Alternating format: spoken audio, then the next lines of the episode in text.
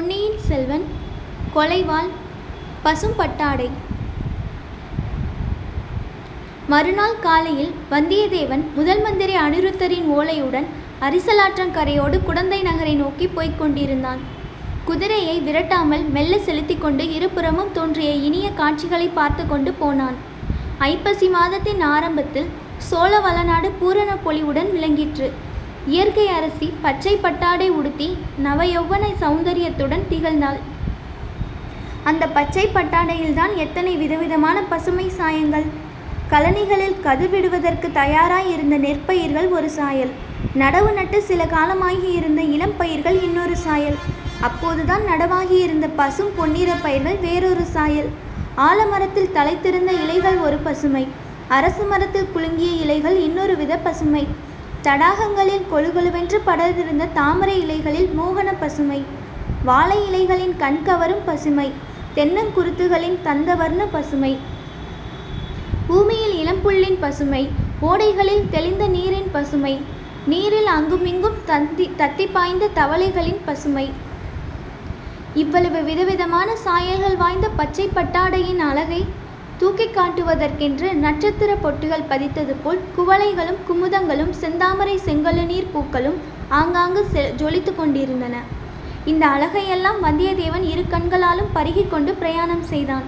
ஆடி மாதத்தில் அந்த வழியாக சென்ற அவன் சென்றபோது பார்த்த காட்சிகளுக்கும் இப்போது காணும் காட்சிகளுக்கும் உள்ள வேற்றுமையை அவன் உணர்ந்திருந்தான்.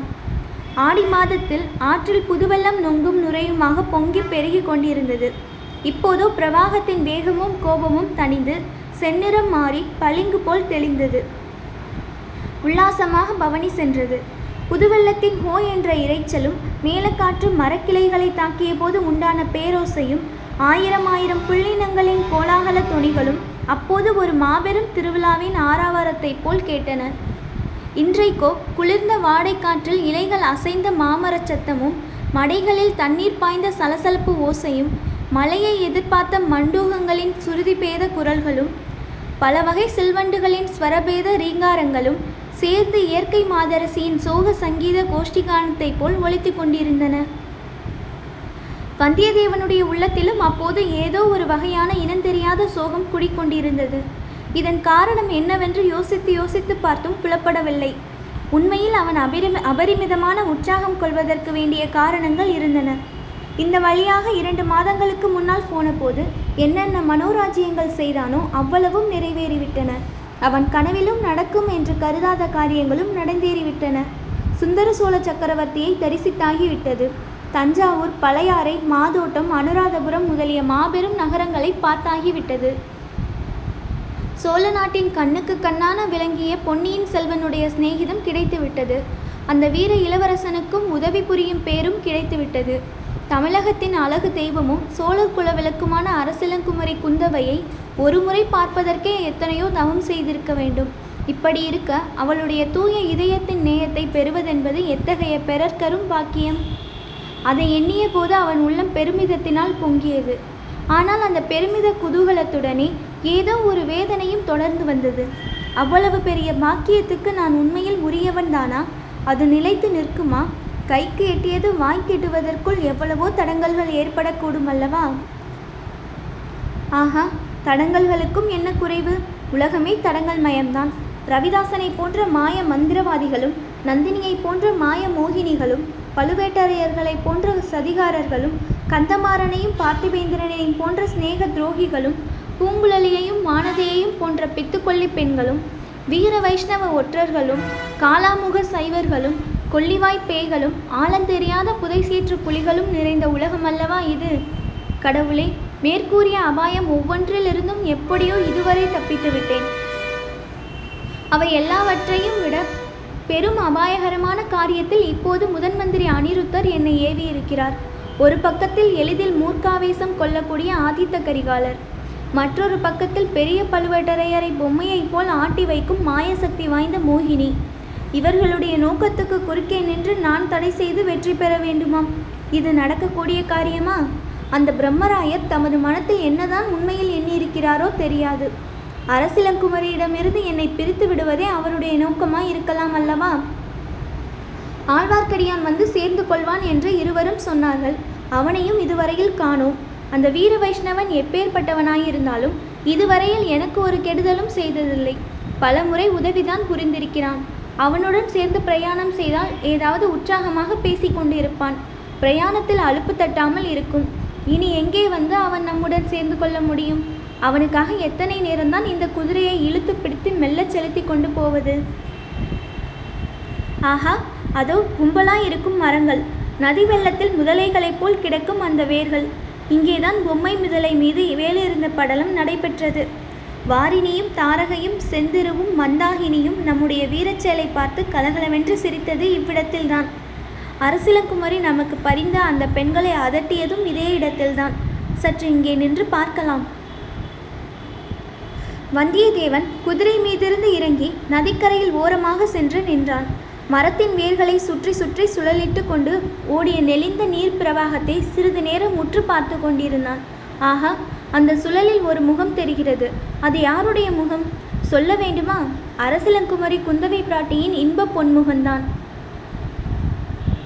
கண்டேன் கண்டேன் கண்டேன் கண்ணுக்கினியன கண்டேன் என்று பாடிய குரலை கேட்டு வந்தியத்தேவன் திடுக்கிட்டு அண்ணாந்து பார்த்தான். உன்னதமான மரத்தின் உச்சாணி கிளை ஒன்றில் ஆழ்வார்க்கடியான் அமர்ந்திருப்பது தெரிந்தது.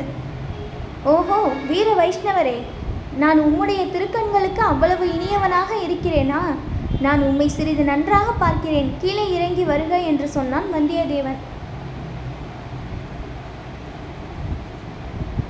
வீர வைஷ்ணவன் மரத்திலிருந்து இறங்கிய வண்ணம் நான் உன்னை சொல்லவில்லை அப்பனே.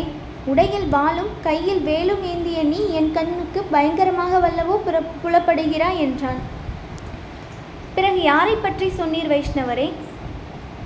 முழுமுதற் கடவுளாகிய திருமால் வாமனவதாரம் எடுத்து வானத்தை அழிப்பதற்காக ஒரு பாதத்தை தூக்கிய போது உங்கள் சிவபெருமானுடைய கண்களுக்கு வைஷ்ணவரே நிறுத்தும். இம்மாதிரியெல்லாம் சிவனை தாழ்த்தி கூறுவதை நிறுத்திவிடும். இல்லாவிடில் பெரிய அபாயத்துக்கு உள்ளாவீர்.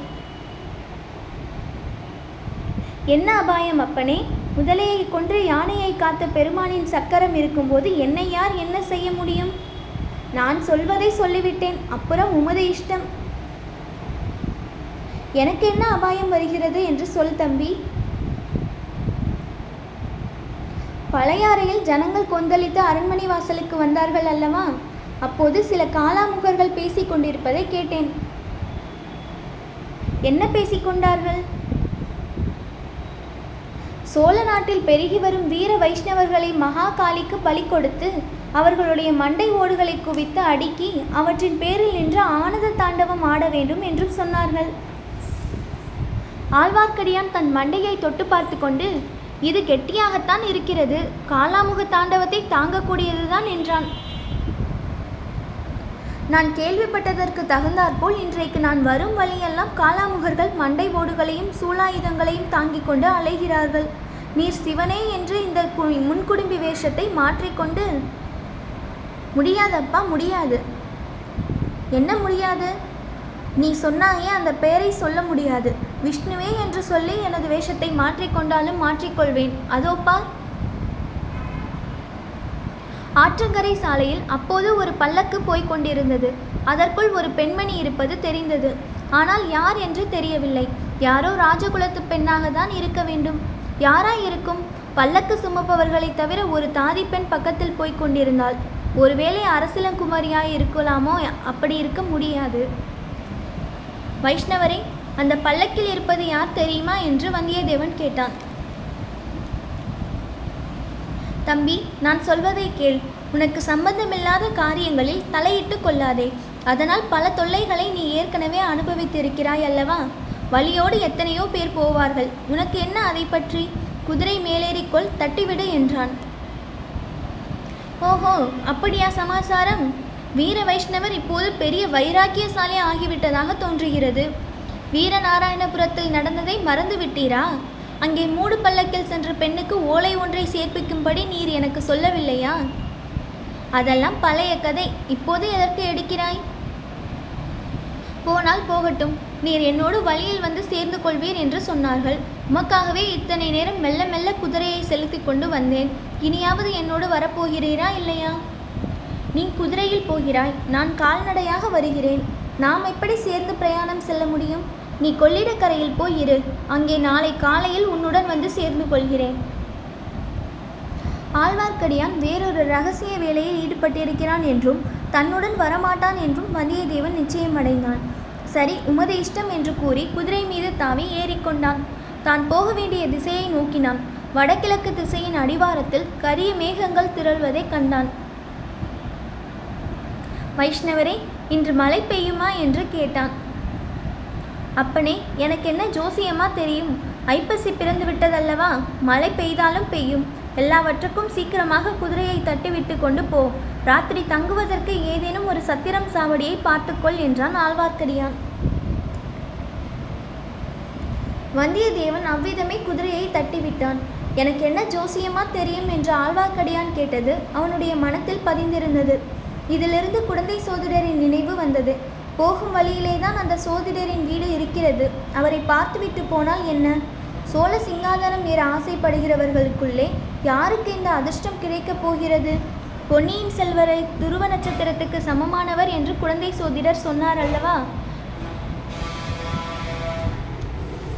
அவரோ ராஜ்யம் ஆளுவதில் மனத்தை செலுத்தவே மறுக்கிறார். இலங்கை சிம்மாசனத்தையும் மணிமகுடத்தையும் எவ்வளவு அனாயாசமாக மறுதளித்தார்? அவருக்கு பல கண்டங்கள் நேரிடும் என்று சோதிடர் கூறியது ஓரளவு பழித்துதான் இருக்கிறது. அதுபோலவே வருங்காலத்தில் அவர் மக மகோன்னதம் பெற்று விளங்குவார் என்பதும் பழிக்குமா? அது எப்படி சாத்தியமாக கூடும்?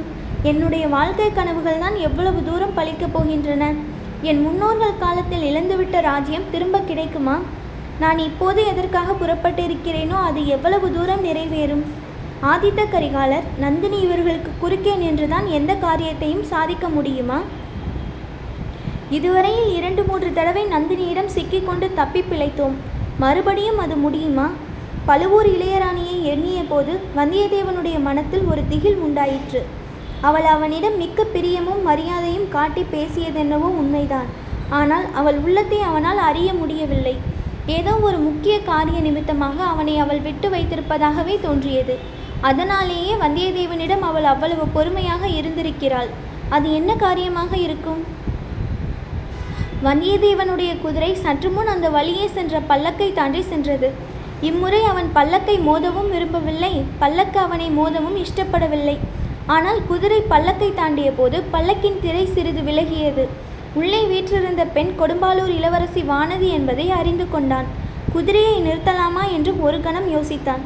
பிறகு அதை மாற்றிக்கொண்டு மேலே சென்றான். வானதியை பற்றி இளைய பிராட்டி கூறியது நினைவு வந்தது. நாலு புறமும் அபாயங்கள் சூழ்ந்த இக்காலத்தில் கொடும்பாலூர் இளவரசி தனியாக எங்கே புறப்பட்டாள்?